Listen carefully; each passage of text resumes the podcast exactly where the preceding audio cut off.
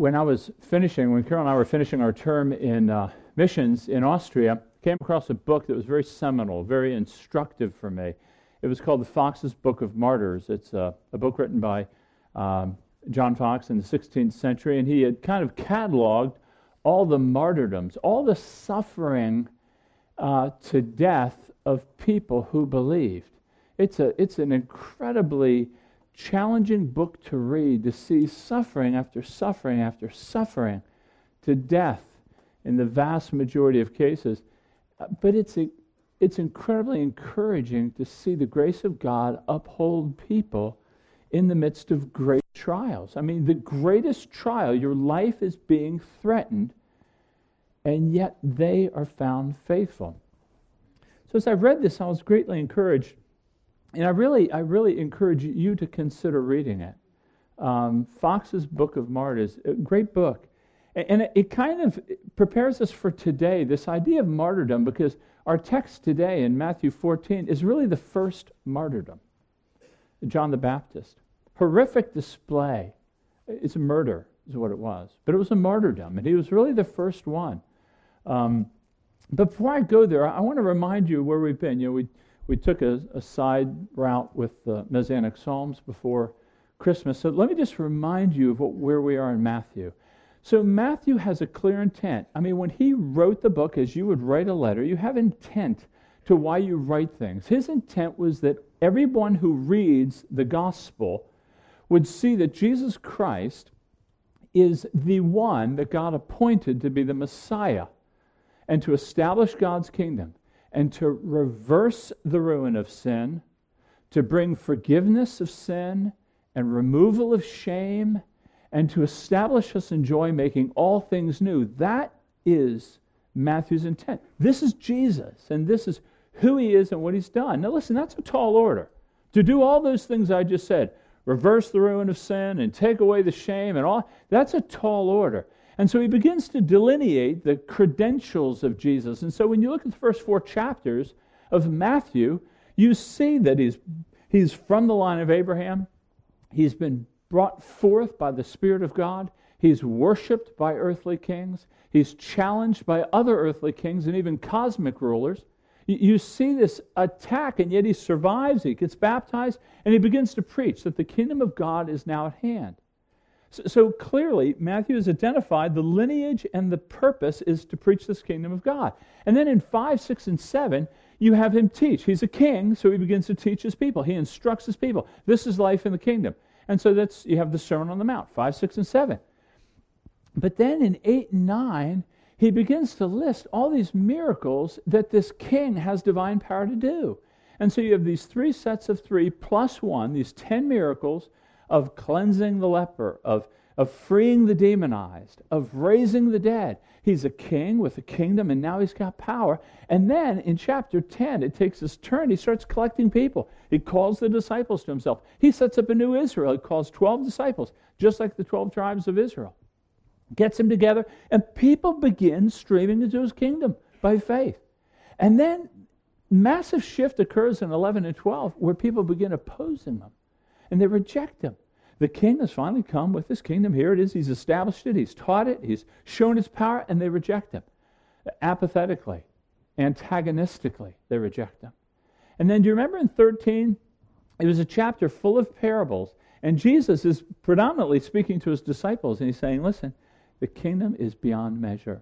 It has a value that you can't calculate. It's a kingdom that's going to come in its fullness. I'm establishing, but it's going to grow. And remember, we looked at the leaven and the mustard seed?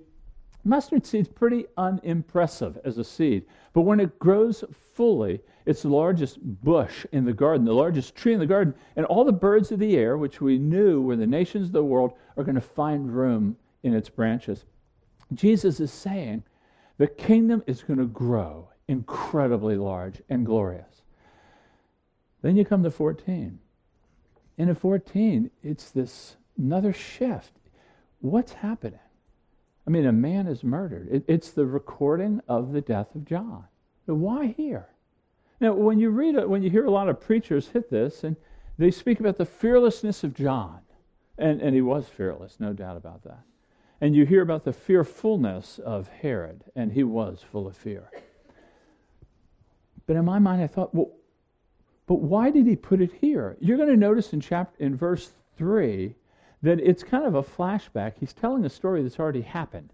So it's not in chronological order. John had already been killed, but why insert it here? This is why you ask questions of the text. You don't want to just read and say, oh, John was a, a guy I want to follow. It is true, but there's more going on. I think what Matthew's doing is he's showing us the reason he puts it after all this opposition, that the kingdom is still growing, is he's saying that the kingdom is going to grow through suffering and through death. In other words, the people, John becomes a paradigm for us, not just for what Jesus has in front of him, but what we will have as well. It's a sober message, it's a sober story that God is so great that he's going to even move his kingdom through the suffering and the trial of the saints, John being the first one. So it kind of takes your breath away a little bit. Yes, the kingdom will advance, but it's going to advance in very ironic ways. So uh, let's turn, if you will, to Matthew 14. I want to read it to you, and I'm just going to draw three truths out of this. And, and, and there's simply this that the kingdom of God is going to advance in the midst of unbelief. So the fact that people don't believe, the fact that people reject, it should not be a surprise to you. Secondly, the kingdom is going to advance through the preaching of the gospel. There is no other way. Trying to secure some cultural authority in a government, that isn't going to how the kingdom is going to advance. It's going to be through the preaching of the gospel, and then it's going to advance actually through your suffering and my suffering, and ultimately our death. And we'll look at how that happens with John. So let's look at Matthew 14. He says, At that time, Herod the Tetrarch heard about the fame of Jesus. And he said to his servants, This is John the Baptist. He has been raised from the dead. This is why these miraculous powers are at work in him. So he's trying to understand Jesus and now in 3, we kind of have this flashback. For Herod had seized John. So he's speaking about what happened in the past. For Herod had seized John and bound him and put him in prison for the sake of Herodias, his brother Philip's wife, because John had been saying to him, It's not lawful for you to have her. And though he wanted to put him to death, he feared the people, because they held him to be a prophet. But when Herod's birthday came, the daughter of Herodias danced before the company and pleased Herod so that he promised with an oath to give her whatever she might ask. Prompted by her mother, she said, Give me the head of John the Baptist here on a platter.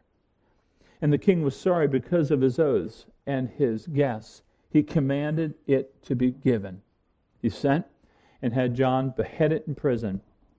And his head was brought on a platter and given to the girl, and she brought it to her mother. And his disciples came and took the body and buried it and went and told Jesus.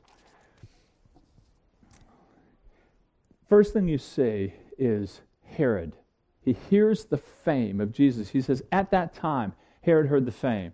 In other words, the, the, the talk about Jesus' ministry had even moved up into the halls of power of government.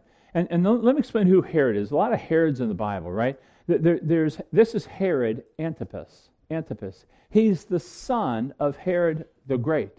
Herod the Great, he was great because he was an effective ruler, tyrant, but we found Herod the Great in chapter 2 of Matthew. He's the one that tried to kill Jesus while just a child, ended up slaughtering the sons of Bethlehem, trying to root out and destroy this king, Jesus, that had been born, that he had heard about the wise men. So that's Herod the Great, the father. This is Herod Antipas. Now, he's a tetrarch. Tetrarch is just a term, it's a mathematical term, one fourth. I don't know why they used it. He had three sons, and it was broken off into the three. Herod Antipas was the son that ruled over Galilee and Perea. And so that's probably how he came to hear the fame of Jesus. Now, when he heard the fame of Jesus, he's trying to interpret Jesus. He's trying to interpret what is going on. He doesn't understand. And so you see his superstition in thinking, well, John must have been reincarnated. John must come. John didn't do any miracles before, and, and now Jesus does all these miracles. So he's thinking, hey, Jesus is really John reincarnated. Now that he's come back from the dead, he'll have miraculous powers to do those things.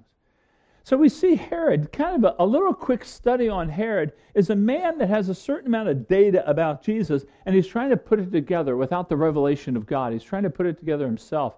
And I find this actually to be re- relatively um, consistent with the way we live even today. I mean, if you're, if you're not a Christian here, even if you are a Christian here, what we tend to do is we hear the data about Jesus and we make assumptions and we try to interpret it, we try to understand it. So you look at the life and the death and the resurrection of Jesus, and how do you understand it? Everybody has to process it to a point. Now, he didn't believe. You notice when he says in verse 1, he says, at that time, he's reminding us in chapter 13 at the end of the, at the, end of the chapter that his hometown didn't believe him. Well, Herod doesn't believe him either. There's all kinds of reasons why people don't believe in Jesus. I mean, you have to, you have to understand that, that people don't believe in Jesus because dot, dot, dot. I, I mean, it may be spiritual pride. Uh, people don't believe in Jesus Christ because, you know what, they think they're okay. I mean, they don't need your prayers, they don't need to be saved. They're good people, they've tried hard, they're not as bad as others, and they can grade themselves as being okay.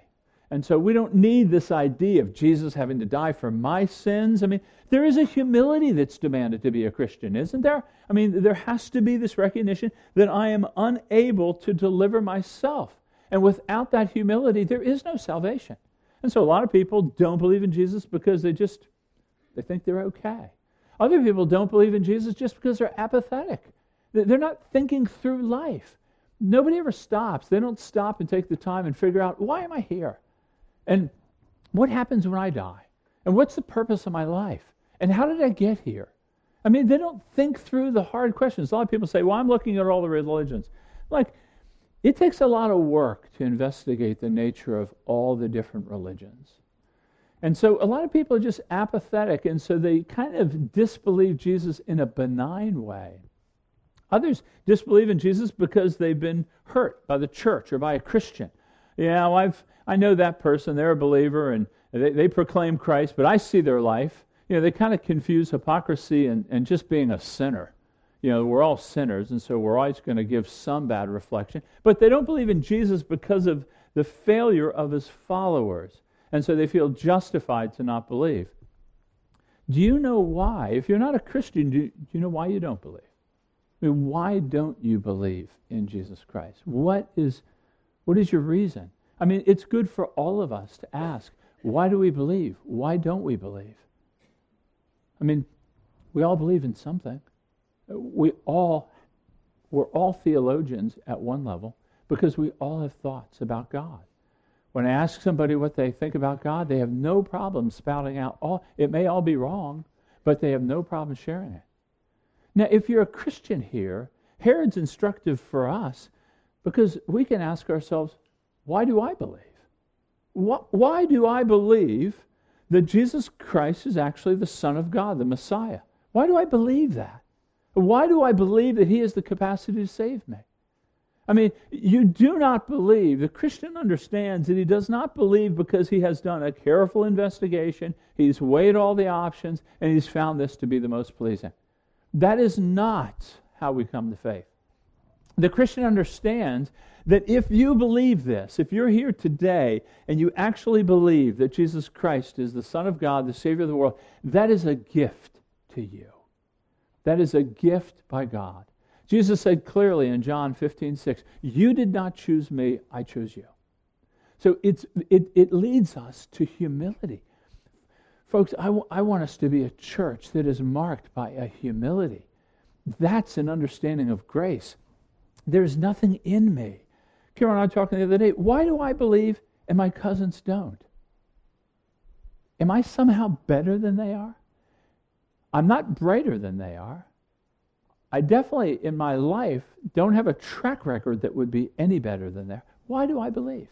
It's a gift of God. It leads us to worship. I mean, if you're a Christian, can you not find within your soul an excitement that you believe Him and you're thankful for it and you can rejoice over it? Listen in 1 Corinthians, Paul's trying to get the Corinthians in their arrogance and pride to believe it. He says, For consider your callings, brothers, for your calling.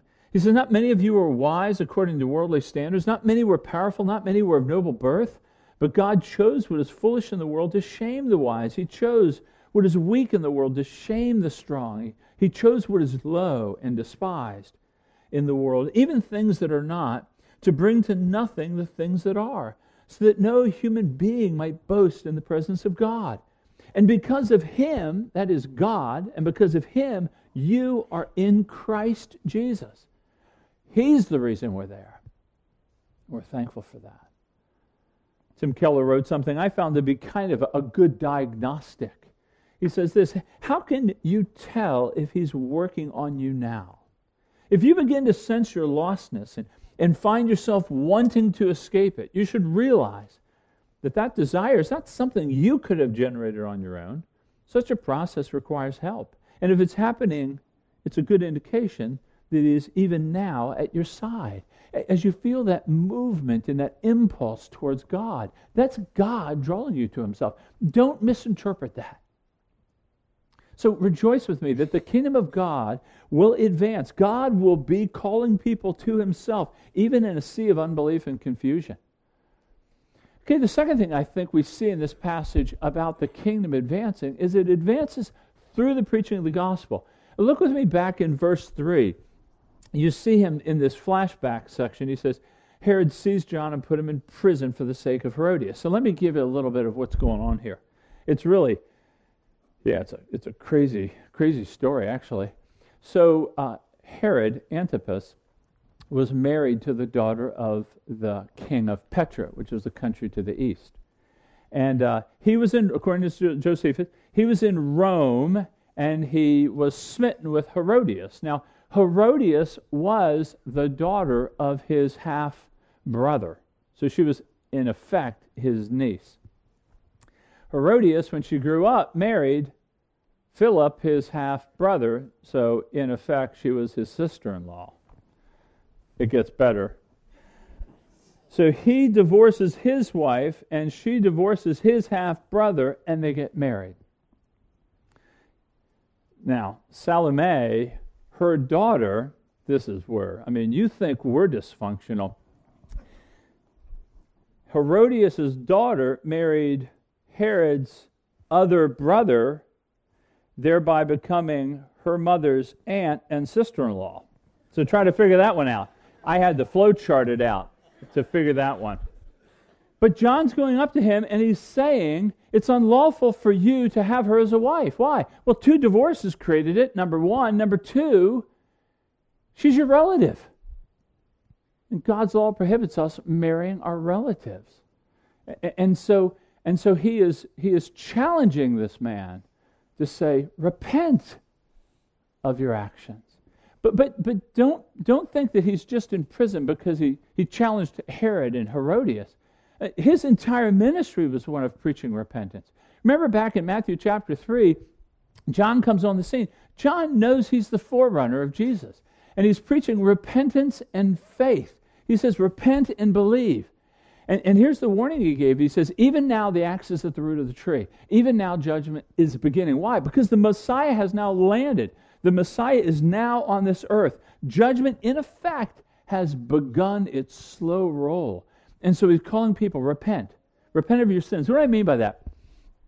When someone speaks about repentance, we're talking about a turning away from sin. When I speak about sin, let me make it really easy. It's not actions alone. It's not me committing adultery. It's actions and attitudes. It's me lusting and me committing adultery. Either one is a sin. But let me make it even simpler for you. What sin is, it's simply this it's you and me trying to find happiness, security, significance apart from God. So when you and I try to manipulate life and we try to go after things to either secure some happiness or some security or some position, that's when we're sinning. And John's saying, repent of living apart from God. Follow God. Repent of your sins. Turn. But you're just not turning from sin, you're turning to God. You're turning to God in faith, believing that He has given us a substitute, Jesus, who's died for our sins, and to walk after Him. And again, the warning is that the axe is through the tree. So John is suffering now, and the kingdom is advancing, but it's through the preaching of the gospel. This idea of repentance and believe. Now, again, if you're just looking at Christianity, please don't make the mistake that the Bible is not a book of rules per se. Yes, it has behaviors in it. But the Bible is fundamentally about declaring the grace of God that He has sent a Messiah to deliver and save. Now, to those that are saved, and to those that God does a regenerating work in their heart, they're going to live differently and their behaviors are going to change. But you trying to put on a cloak of Bible behavior apart from God's prior work, forget it. It's just going to lead you to frustration. And parents, you want to remember this when you're raising your children and trying to raise them in the faith. It, it doesn't work that way. The regenerating power of God has to come forth, and then we move out of joy and love as opposed to moving by certain behavioral codes that we think we're doing it because we got this behavior. So, so, so the Bible is about the grace of God delivering unto us a son that would suffer for us that we might be reconciled. But if you're a Christian here, when you see this example of John, I think it's a good reminder for us as to understand our place in society. That John did, that the church has a prophetic role in the culture. It does. But, but, but it doesn't exercise that role through power, but rather through preaching and really weeping. This idea of we want to be non combative, we want to be truth filled, we want to be gracious, and we want to be bold, but we don't see the halls of power that are around us as the means by which we're going to have cultural influence. Let me read to you uh, just a couple lines out of uh, from John Piper that I found very instructive in terms of trying to understand John the Baptist and how we walk in light of that. He says the fact that Christians are exiles on earth doesn't mean that they don't care what becomes of culture, but it does mean that they exert their influence as very happy, broken-hearted outsiders. We're happy because of what Christ has done for us. We're broken-hearted at the lostness. He says American culture doesn't belong to Christians neither in reality nor in biblical theology. It never has. The present tailspin towards Sodom is not a fall from Christian ownership. The whole world lies in the power of the evil one, John says in his first letter. It has since the fall, and it will be until Christ comes in open triumph. God's rightful ownership will be manifest in due time. He says, My main point, being exiles, doesn't mean we're critical or cynical. It does mean being in, excuse me, it does not mean being indifferent or uninvolved. The salt of the earth doesn't mock rotting meat. Where it can, it saves in seasons, and where it can't, it weeps. And the light of the world doesn't withdraw, saying, Good riddance to the godless darkness. It labors to illuminate, but not dominate. That's our role. Yes, we want to have. What prophetic role do you have in the lives of people around you? I mean, you've just come out of Christmas, this season that we, we sing gospel songs all month long. What role do you have in the lives of those around you, at work, in the community, in the family? How will you, how will you um, use those? How will you exercise your place in the lives of people to speak more prophetically? You have a whole year ahead of you I would try to be intentional about what relationships can I actively engage with the gospel, not as a means of changing behavior, but as a means of declaring what God has done for us in Christ, which we're about to talk about. So think about that. If you're a Christian, you're, you're intentional about the relationships that God has given you. And you're going to use those for the advancement of his kingdom by declaring his. The axe is already at the root of the trees. Okay, the third thing I want to remind you about this kingdom advancing in suffering is that it does advance through suffering and death. So the kingdom is going to advance in a sea of unbelief, and it's going to advance through the preaching of the gospel, and the preaching of the gospel is going to bring on suffering and death. And that's how the kingdom's going to go forth. So you have John now, he's sitting in prison. The prison, most scholars believe, was a place called Machaerus. It was a desert palace but it had a prison underneath of it. It actually has been excavated lately, of late, and you can actually go into the basement and see these iron uh, rings on the wall where prisoners would have been chained. So Herod builds this palace, thick walls, 100 foot towers, beautiful, opulent in every way. And yet, in the basement of it, underneath of it all, are these oppressive prisons. I mean, it, the, the, the, contrast is unbelievable. You know, just the, the glory of the palace and the grime of this prison. And so John is languishing there because of his boldness in preaching the gospel until Herod's birthday. And then he dies. John dies. He's murdered on Herod's birthday. Now, let me explain. Greeks celebrated birthday parties. But their birthday parties were a bit different than ours. Their birthday parties maybe were a little bit more analogous to a bachelor party, is probably a better analogy. It would be mostly men. There would be a lot of alcohol, and there would be women who would dance, professional dancers, often prostitutes. And it was a time of great feasting and excitement. And so Herodias sees the door crack, thinking, well, I'm going to put my daughter, shows you level of mothering here, I think, but she's going to put her daughter forth and she's going to dance for them. Now, given the debauchery of Herod's house and the sexual license, this would not have been your run of the mill Macarena. It would not have been that.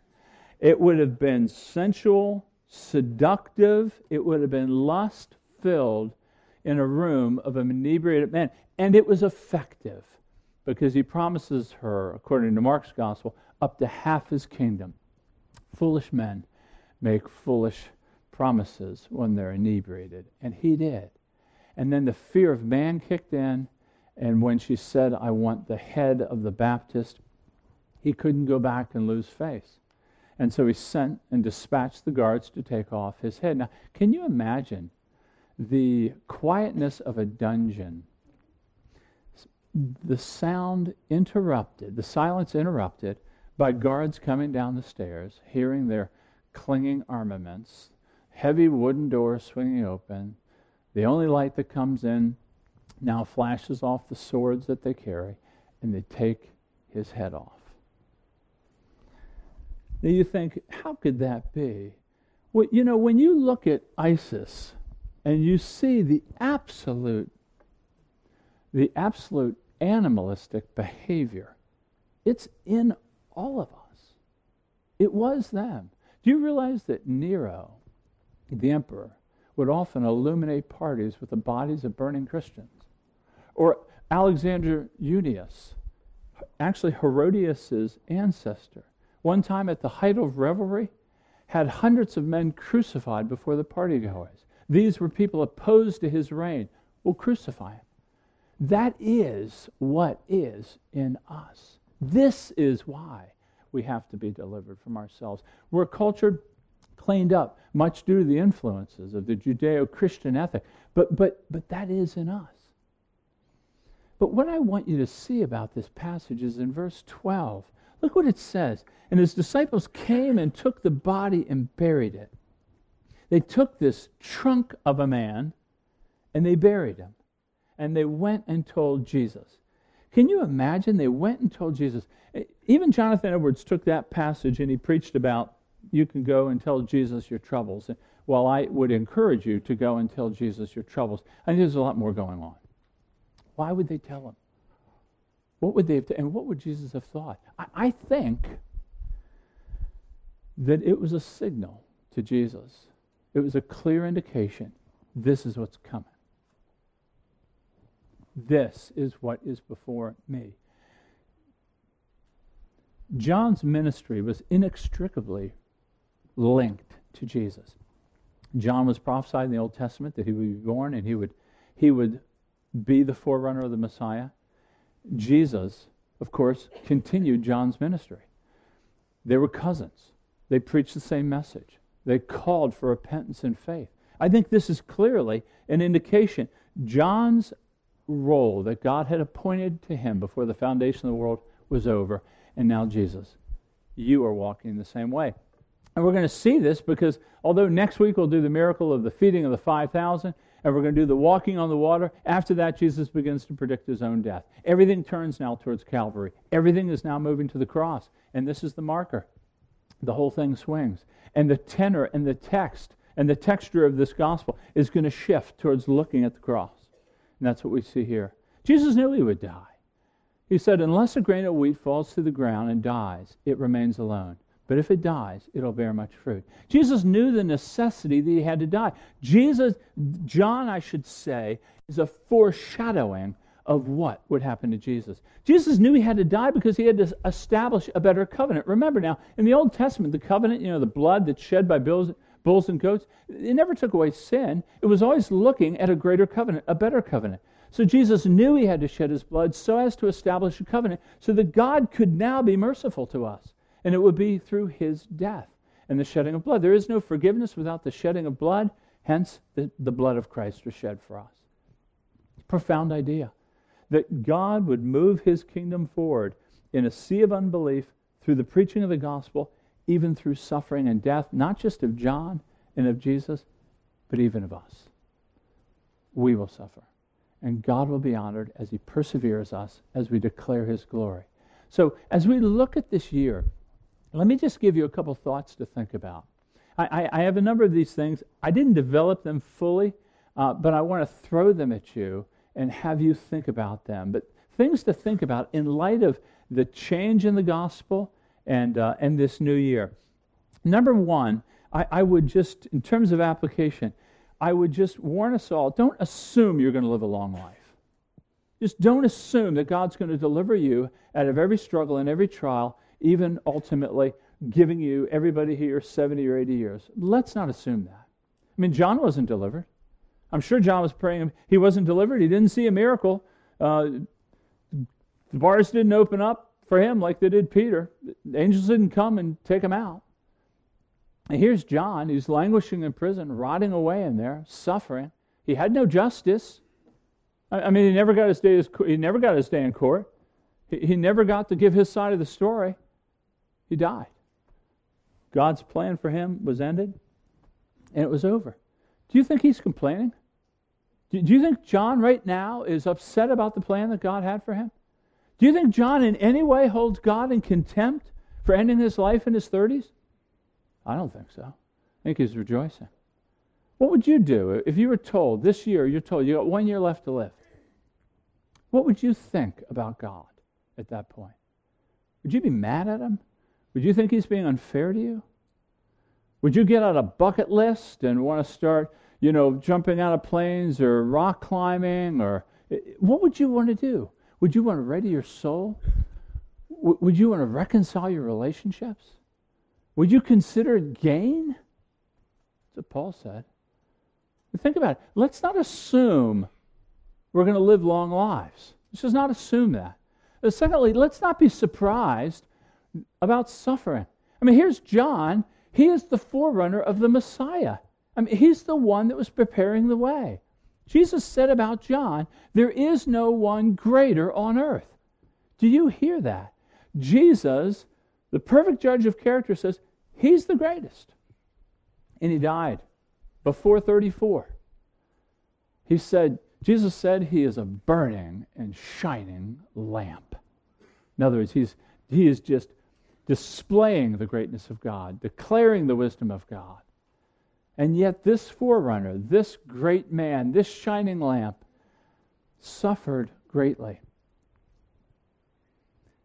It's a paradigm for us. Now, we all don't suffer the same way. I don't want you, sometimes you read about the saints who are in the Middle East or in North Africa or in Asia, and they're being called right now to suffer. I mean, many are suffering physically, and many are suffering both with, you know, suffering the physical torture on their bodies, eh, they're also suffering loss of freedoms. They're suffering. Their kids don't have any opportunities that our children have. Think about it. You, as a parent, love for your kids to have every opportunity afforded to them, and they don't have that. And God, it says in Philippians, has granted to us to believe and to suffer. And it's been granted to them to suffer. We don't suffer in the same way here. I'm not asking God for it.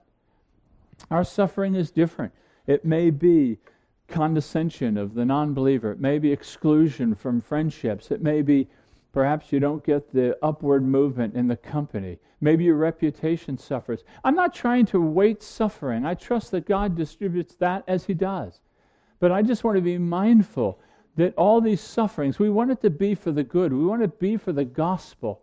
We don't want it to simply be because we've done something foolish So let's not be surprised at the suffering that we're going to embrace.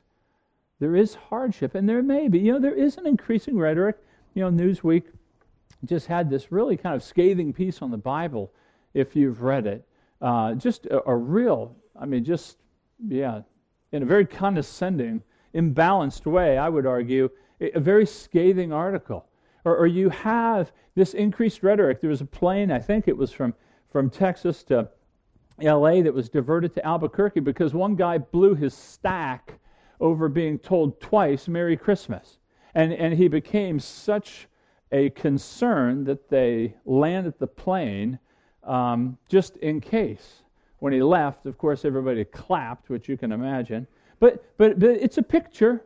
It's a picture of antagonism increasing. What will we do? Will you be surprised when someone treats you differently? Are you going to stand up for your rights and be totally offended by that? Or are you going to say, no, that's, that's I, mean, I mean, speak truth, but should we not expect it? I would also say, um, I got more, and they're good. Yeah, don't think that suffering or prison can stop the gospel.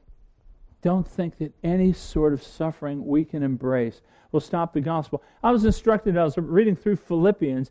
I read um, in the first chapter, Paul says, I want you to know, brothers, that what has happened to me has really served to advance the gospel so that it has become known throughout the whole imperial guard and to all the rest that my imprisonment is for Christ. So he's saying his imprisonment is advancing the gospel. And the, the irony of all this is what Carol pointed out to me later, which is Philippians at the end of chapter 4, verse 21. He says, Greet every saint in Christ Jesus.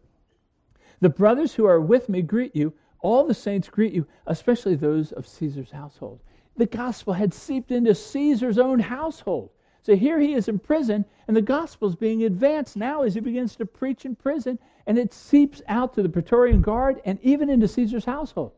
So suffering doesn't stop the advance of the gospel. It's incredible to know that. Your suffering advances it, and we suffer well.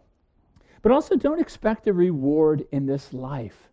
Now, I know that goes against so much of what we want to hear in terms of you know, your best life now, or really the prosperity doctrine. It's a pernicious doctrine. The idea that you should have everything now and God is for you now in terms of everything coming your way when you ask for it, it's pernicious, it's destructive. It'll ruin true faith. You cannot expect your reward now. In fact, J.C. Ryle gave these words. He says, Let all true Christians remember that their best things are yet to come.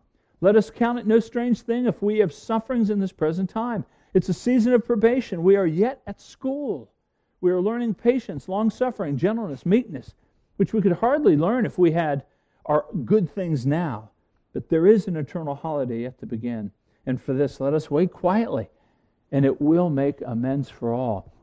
Our light affliction, which is but for a moment, works for us a far more exceeding and eternal weight of glory. Just two other ones don't expect full justice. I mean, people want to say, why did God let John die so young? Why does God let people suffer? What's God doing? And we move in contempt towards God. There is only a proximate justice that will get on this earth. We cannot receive the full measure of justice.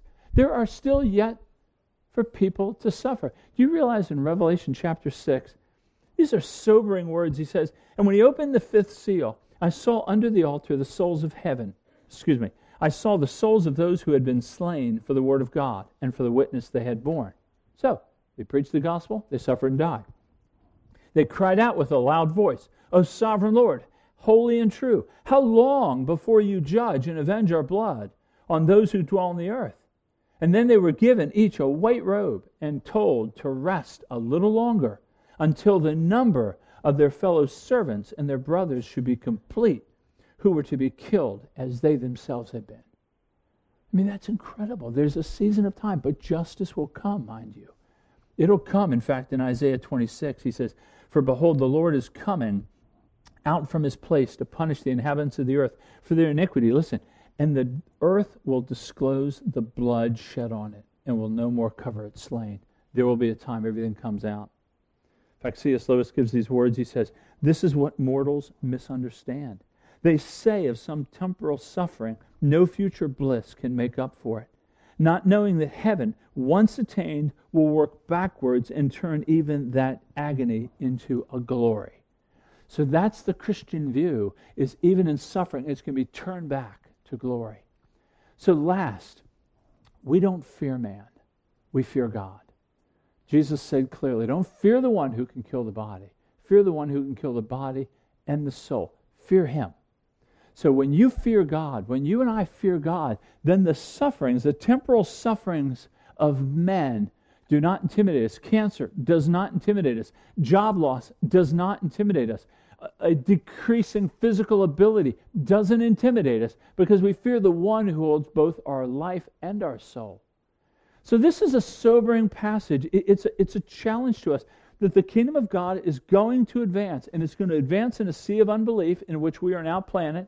It's going to advance through the preaching of the gospel. You're going to now utilize the relationships to bring about the gospel to bear. And it's going to involve through the times and the troubles that you face.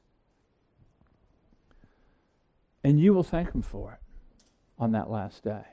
You'll thank Him for the trials because those trials will be made glorious. I'm going to pray for us and then we'll prepare for the table. Father, help us to believe this give us further faith to believe this is true. Lord, this is a, you're warning us, you're preparing us, you're readying us because you love us. Father, may the truths of this text resonate within our souls. Father, give us the minds to be surprised over our faith, but surprised with the joy of it. And Father, give us the boldness, the boldness to to utilize the relationships you've given to us to advance your gospel gently, but truthfully. And give us the grace to endure hardship, whatever it may be, knowing that it's going to advance your gospel. It's going to advance your glory, and it's going to advance our ultimate happiness. May you give us the grace to see death as a means of gain and not loss. Only you can do this. No amount of verbal persuasion or perfect articulation can change our hearts on this. It has to be by your Spirit. And we ask for this in the name of Jesus. Amen.